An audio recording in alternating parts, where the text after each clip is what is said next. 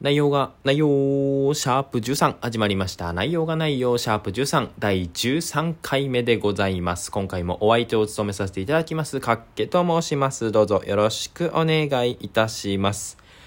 13回目でございますね。えー、間もなく14回、15回目になりますよ、と。ね。いや、まあ当たり前のことを今言いましたけど、えー、13回目でございます。ね。13回目入りまして、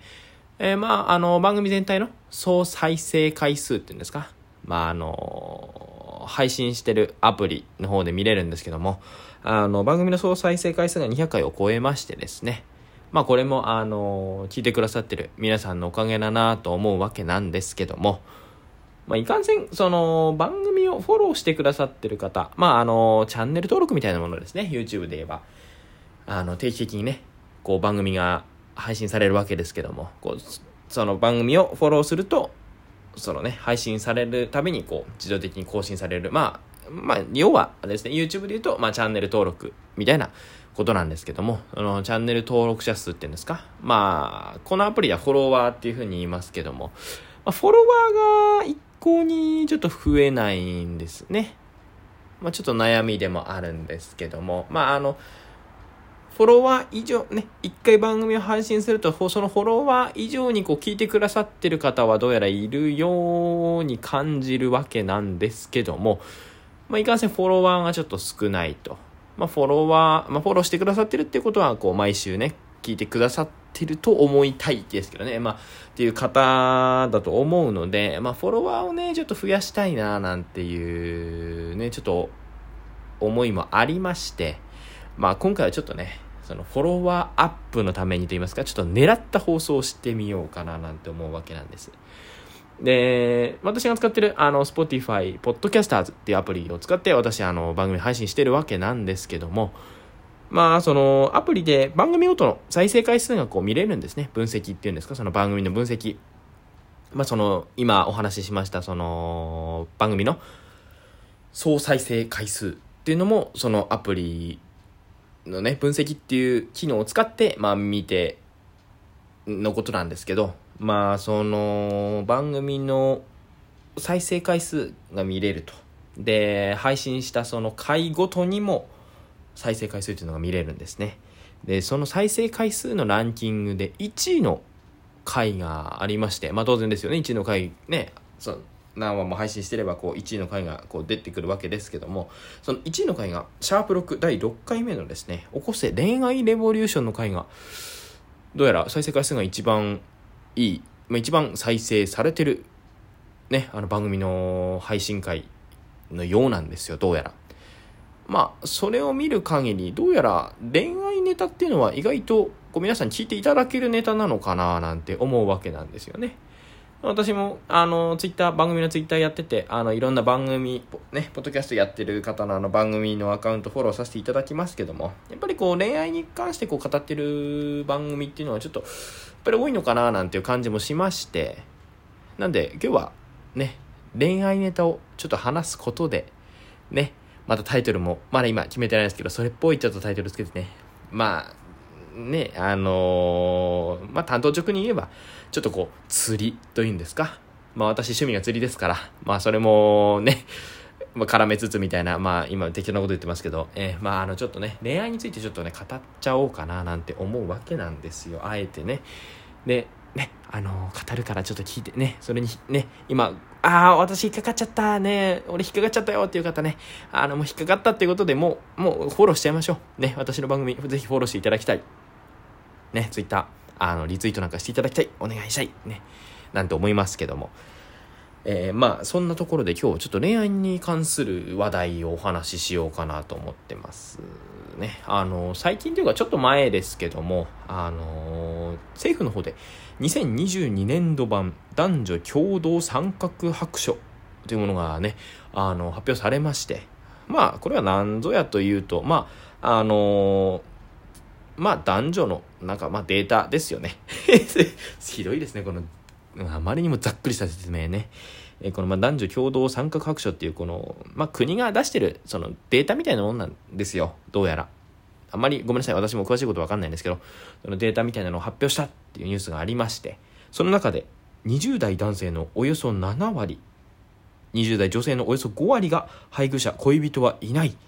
またこれまでデートした人数では20代独身男性のおよそ4割が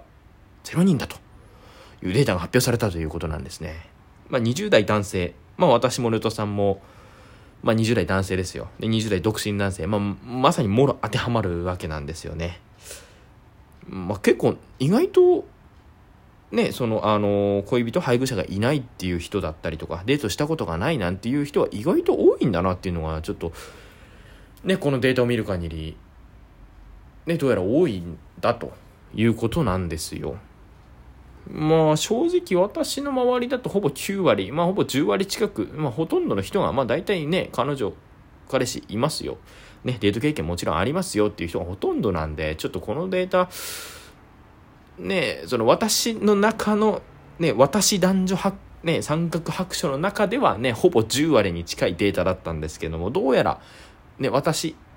ね、このミクロな、ね、視点で、世界で見ると10割ですけど、マクロね、こう広く、これ合ってますかね？ミクロとマクロ。逆だったりしないから大丈夫かな？まあいいんですけど、まあ、結局広い視点ね、国ね、全体で見ると、どうやら、それくらい結構、ね、みんながみんなそんな、ね、彼氏彼女がいるとか、あのね、結婚してますよとかっていうわけでもないし、デートをしたことがないっていうのもそんなに珍しいことではないようなんですね、どうやら。ね。まあ、その話聞きまして、まあ、ちょっと安心しましたね、正直。あのー、まあ、仲間が多いだなと、意外と。あのー、結構25年もアラサーと呼ばれる年代にも近づいてきてますし、さすがにそろそろね、こういう状況っていうのはあまり良くないのかな、ちょっと、うーん、なんかこう、やっぱりやばいのかな、なんてちょっと思ってた節もあったんですけども、まあ、このデートを見る限り、ね、今晩婚化なんていう話もありますから、まあ、そこまで、あのー、なんていうんですか、あの、大変なことというか珍しいことでもないんだなと、こう、やっぱり、だんだんこう、その結婚だったりとかっていう年齢がこう今ずれてきてる、ね、こう晩婚かなっていう、まあ時代でもありますから、そんなにね、あの、心配するようなことではなかったんだなというふうに思って、まあ逆に安心はしたんです、正直ちょっと。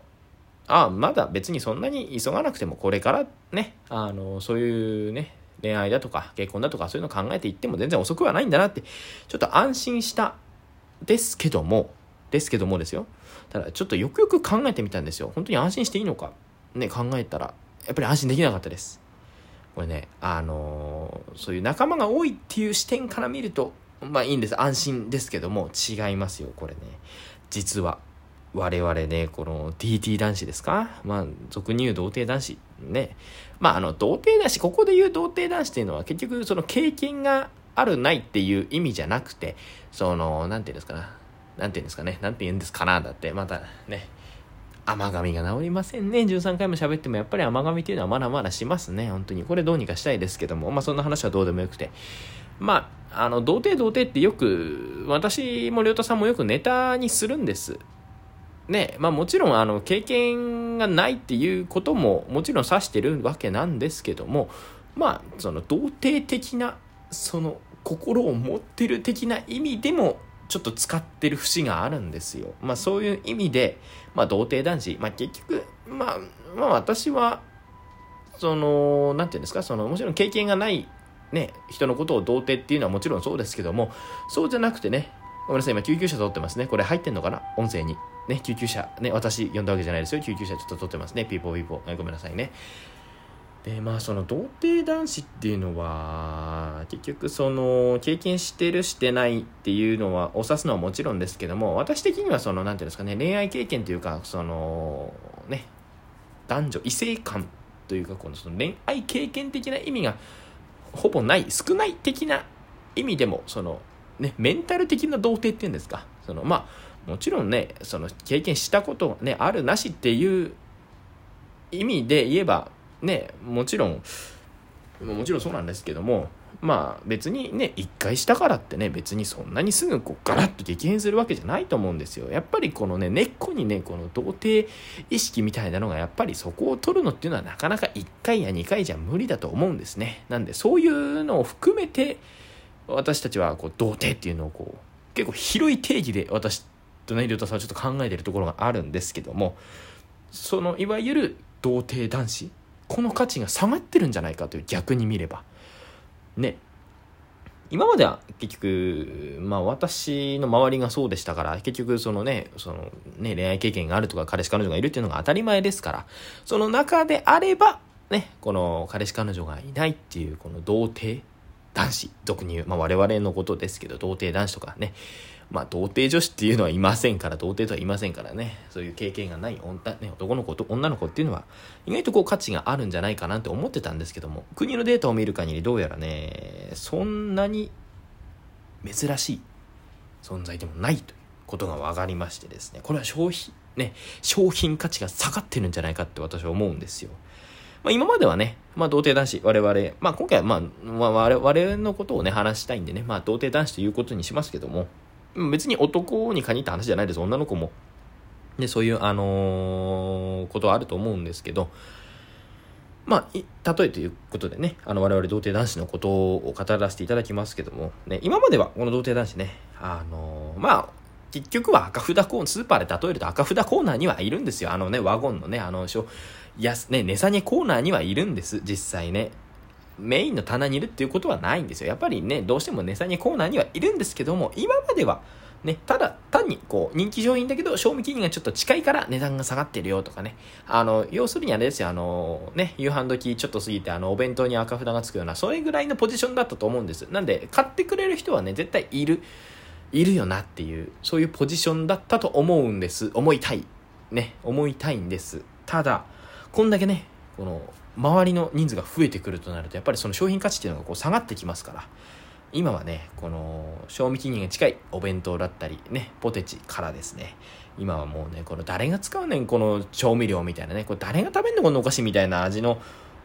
ねありまあるじゃないですか。あの赤札コーナーのあのワゴンのねあの値下げコーナーの端っこの方にねこれ売れねえよな、それは値下げされちゃうよな、みたいな、あのお菓子のポジションにね、この童貞男子ね、下がってきてると思うんですよね。なんて言うんですか、あのー、あれじゃないですか、なんか、ほろ苦、炙りごま味、ポテトチップスみたいな、今、ね、適当に今例え出しましたけどね、え、これだ、誰が食うのみたいな、誰をターゲットにしてんのみたいな、このだ、誰が喜んで買うの？な、美味しいの？みたいな。で、そんなポジションにちょっと下がってるような気がするんです、この価値ね。ですからね、これね、うかうかしてらんないですよ、これは。本当にね、あの、深刻な問題です。これ社会問題だと思います。もう正直ね。もう国が動くべき問題なんですよ、これは本当に。これはね。あの、童貞童貞ってこう、軽んじられてるようなね、あの、風潮ありますけども、これはね、我々にとってはね、深刻な問題ですよ、やっぱり。ね、これは本当に国が動くべき問題ですよ。ね。本当に増税とかね、いろいろ言われてますけどね、童貞もね、あの、本当にどうにかしていただきたいと思うところではありますけどもねまあそんなところで何て言うんですか？そもそもなんで童貞が人気ないんだっていうのにまず納得いかないっていうところがあるんですよ。ね、あの、だって逆だったらそんなことないじゃないですか。女の子ね、まだ誰とも付き合ってな、ね、付き合ったり、そういう経験ないんですって女の子ってこう結構人気があるじゃないですか、やっぱりね。でも、誰とも付き合ったことがないし、経験もないっていう男の子って人気がないじゃないですか。これおかしいですよ。ね、その状況的には全く同じなんですよ。ね、どっちも経験がないっていう。ね、そういう意味では同じなんですよ。なのになんか男の方がちょっと、やっぱ軽んじられてるような気がしなくもないんですよね。なんか軽く見られてないかっていうその問題の深刻さ具合っていうことですよ。その、そういう意味でですよ。あのね、問題ね、なんか男の方が軽い問題のような同じなんですよ別に。全く同じだと思うんですけどね。なんか軽く見られてるような気がするんです。ね。でもやっぱりまあ私のちょっとね偏った見方かもしれないですけどやっぱり女の子はねあのやっぱりこうまだ誰とも付き合ってないみたいな子の方が人気ですし男は逆に、なんていうんですか、ちょっとこう、遊んでるようなぐらいの人の方が人気があるんじゃないかって私なんとなく思うんですよね。これ何なんですかね、これ。女の子がね、その、ね、ウブな感じの方の子が人気があるんだったら男だってそうじゃないかおかしいと思うんですよ。なこの差は何なんですかね？男の子はな男ね男子はこうちょっと遊んでるぐらいの人の方がやっぱりこうモテるような感じがするんですよね。これおかしいですよ絶対。だってメルカリとかだってそうじゃないですか？ね、メルカリだってあの新品未使用の方が価値があるんですよ。値段だって高いじゃないですか。それと同じですよ。ねみんなが拭いたタオルで手拭くよりもね、新品のふわふわのタオルで手拭いた方が、なんか気分良くないですか？ね、ちょっとなんか、なんか濡れてるし、なんか気持ち悪いみたいな、なんかそんなタオルで手拭くぐらいだったら、新品のね、ふわふわのね、柔軟剤、ね、洗濯したてのふわふわの柔軟剤の匂いがするようなタオルで手拭いた方がね、絶対いいんですよ。我々ね、童貞男子っていうのはね、柔軟剤みたいな男なんですよ。もうふわふわのタオルみたいな男なんです。もうね、いつでもウェルカムどうぞ、バッチこいだんです。もうふわふわの、ね、柔軟剤男です、もう。そんな男、ね、なぜ、なぜ、食いつかない、そこに。ね、手拭き放題ですよ。もう誰も使ってないんですから。新品未使用なんですから。ね、ちょっと湿った、ね、半分生乾きみたいな、そんなタオルじゃありません。我々は本当にね、ホテルのタオルみたいなふかふかのタオルなんですよっていうことを言いたいんですよ。ねこのな何の違いなんですかねこれは本当に。んなんかちょっと納得いかないというか、うん、もう少しこう童貞男子のね価値っていうのがねこう上がってもいいと思うんですよね本当にこう。ね男の子だってううぶなうぶなねうぶな男の子だっていいいいんじゃないですか？ねあのって思うんですけどね本当に。まあでもそんなこと言ってますけど結局別にねみんながみんなそうってわけじゃないですからやっぱりいろんな皆さん考え方がありますから。ねそういう男の子が好きな人もいますし当然私がねそのもうちょっと遊んでる人の方が好きだなっていう方もいらっしゃると思いますしね。女の子だってしかそうですよ。ねこう何て言うんですかそのうぶなねあのうぶな感じのあのまだ誰とも付き合ったこともないしそういう恋愛経験っていうのはないんだよみたいな子の方が好きだっていう人もいるでしょうしちょっとね経験を積んだ大人な女性の方が好きだなんていう方もいらっしゃいますから。まあ今多様性の時代ですからね多様性っていう言葉で片付けまあだと思います。もういろんなねいろんなねそのね好きだとかそういうのがあっていいと思うんですけどもまあそれはそれとてねあのマジでみんなどうやって付き合ってんの？そこですよ。別にいいんです。そのね、好みとかなんとかは、まあ人それぞれありますから、そこをね、こう、一括りにして、どうのこうのっていうのは違うと思うんです。それはそれぞれありますから、皆さん考えがあるとしても、ね、結局、ね、それ、それがあったとしても、やっぱり結局、こう、なんだかんだ付き合ってるわけじゃないですか。ほんで、本当に、みんなどうやって付き合ってんですか、それ。本当に思うんです。もうなんかね、八方下がりなんですよね、正直ね。まあ、もちろんマッチングアプリとかね、手出してますよ。なんだかんだちょこちょこ。この番組でも、それこそ恋愛レボリューションの回でもお話ししたと思いますけど、マッチングアプリもね、ちょこちょこちょこちょこやってるんです。なんだかんだ。ちょっと課金してみたり、課金してみなかったりね、いろいろあり、あるじゃないですか。無料でできるアプリもあったりね、ちょっと課金しなきゃいけないアプリとかもありますから、どっちもやったりしてるんですけどね、なかなかそもそもまずマッチしないっていう問題もありますし、まあ、あの、よく思ってくださってなのかね、あの、間違ってね、操作しちゃったのか分かりませんけど、たまにマッチしてくれる方もいるんです。でね、あの、こんにちは、あのね、いいねしてくれてありがとうございます、みたいなメッセージを送るんですけどもね、そっからまず返事が返ってこないとか、そういうのもしょっちゅうありますね。かといって、なんかね、逆にこう、真面目に、もちろん、真面目にね、彼女が欲しいって思いでやる時もありますし、もちろんね、ただ単にこう、エッチなことしてなーっていうのも正直ありますよ。ね、そういう目的でやっていうこともあるんです。で、ね、こういきなり、ね、そういう目的だともう、ね、こう、なんていうんですか、もう正直もう、ね、ちゃっちゃとこう、ね、余計なことを、ね、回りくどいことしないでも、担当直入に行きたいなと思っても、ね、いきなり会うのはちょっと、みたいな。やっぱりこう、ちょっと仲良くなってから、まあ、これは別にその、そういうシチュエーションじゃなくても、その彼氏、彼女を作るっていう、そういうね、目的でやるときにしても、やっぱり、やっぱり結局、なかなかいきなり会うっていうのはハードルが高いことじゃないですか。私もちょっと思いますし、ね、なかなかやっぱりこう、ちょっと怖い部分もありますから、やっぱり、ね、ちょっとお話ししてから、ちょっと仲良くなってから会いましょうっていう気持ちもわかるんですけど、でも話がそもそも続かない。ね、当たり障りのないことを喋っても面白くないし、かといってちょっと突っ込んだ内容をいきなり話すのも初対面の人に対してどうなんだって思うこともありますしね、ちょっとこの加減が難しい。ね。でも会うのはやっぱり仲良くなってからじゃないと嫌だみたいな人も多いじゃないですか。ね。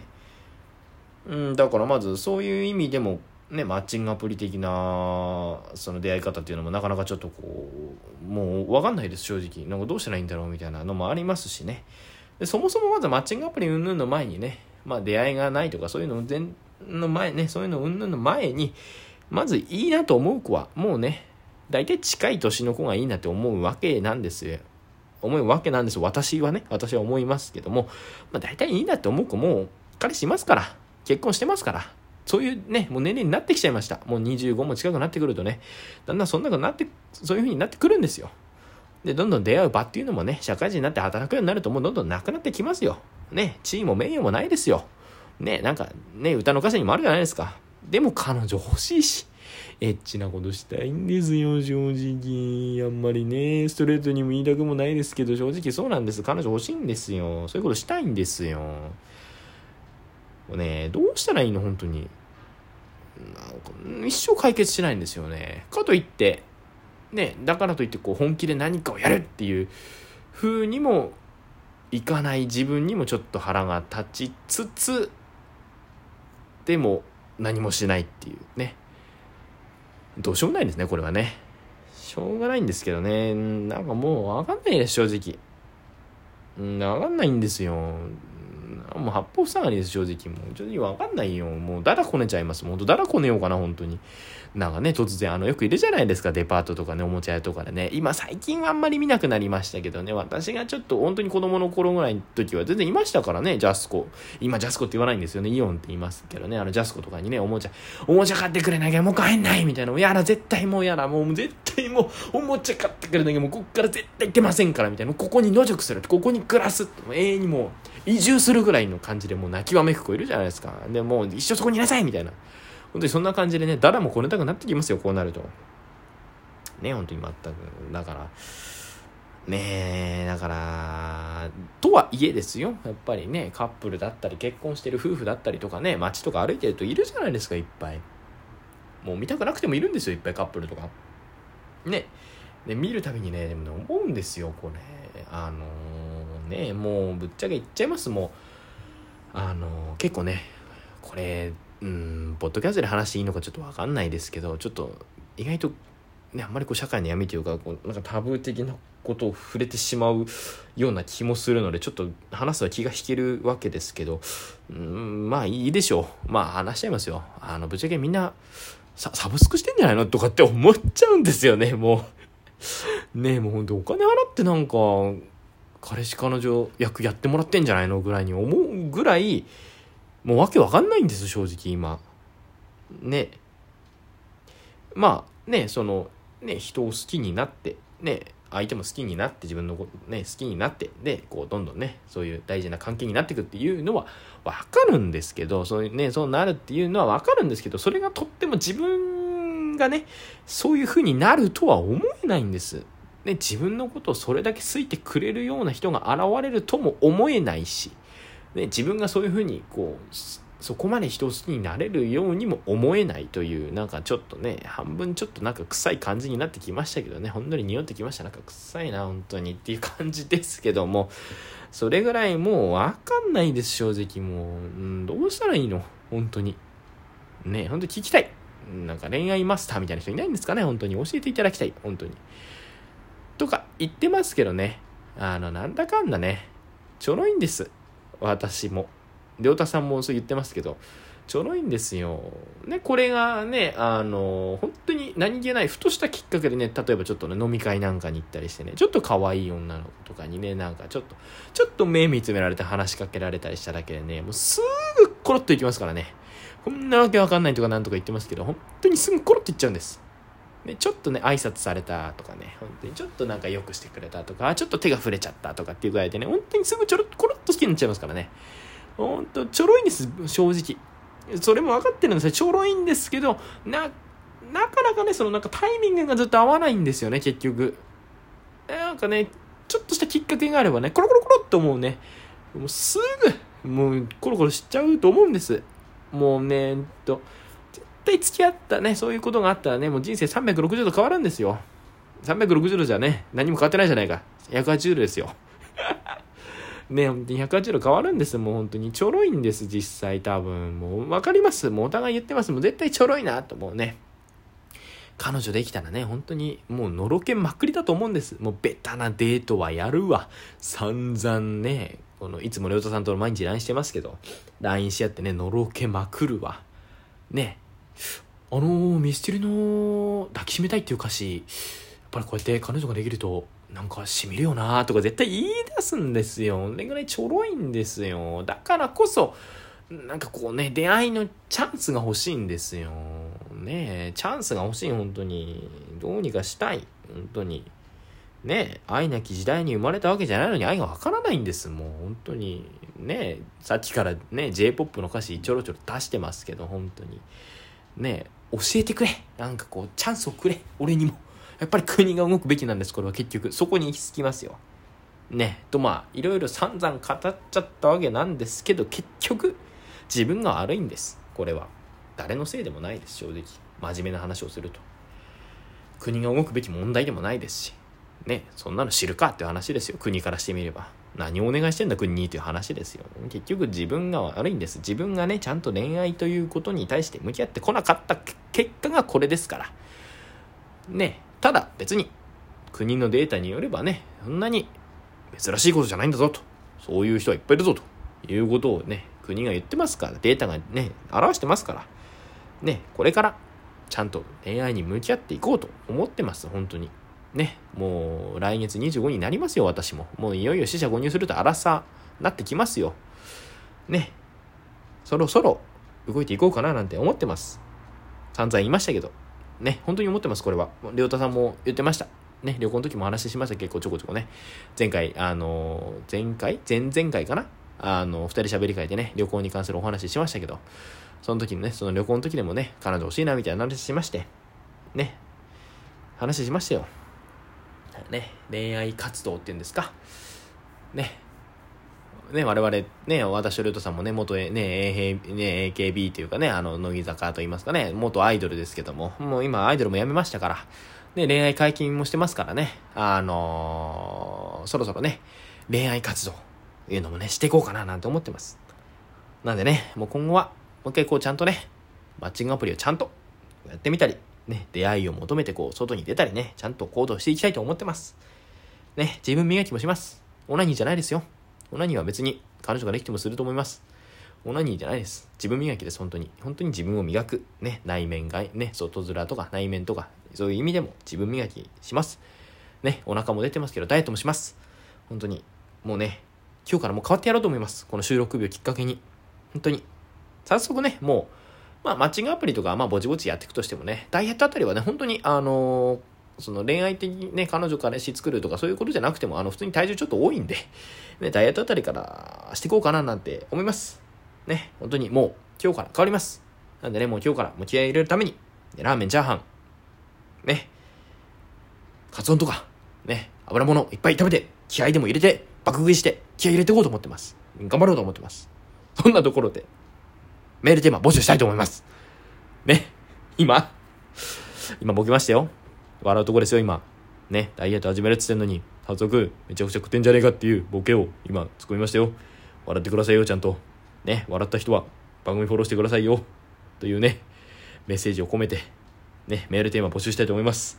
ね、メールテーマ。まあ、今回、あの、恋愛に関するテーマ、べちゃくちゃ喋ったんで、私の初恋ですとか、私の恋愛事情みたいなね、恋愛に関するテーマ。まあ今ざっくりね、二つ例挙げましたけど、それに別にこだわらなくてもいいです。あの、恋愛に関するお便り、何かこう送っていただければ、まあ私とね、りょうたさんのに関する、まあ私が話したことを、りょうたさんも全く同じようなことを思ってますから、ね、私、りょうたさんに対する恋愛に対してね、こうアドバイス、恋愛的な意味でね、こうアドバイスですとか、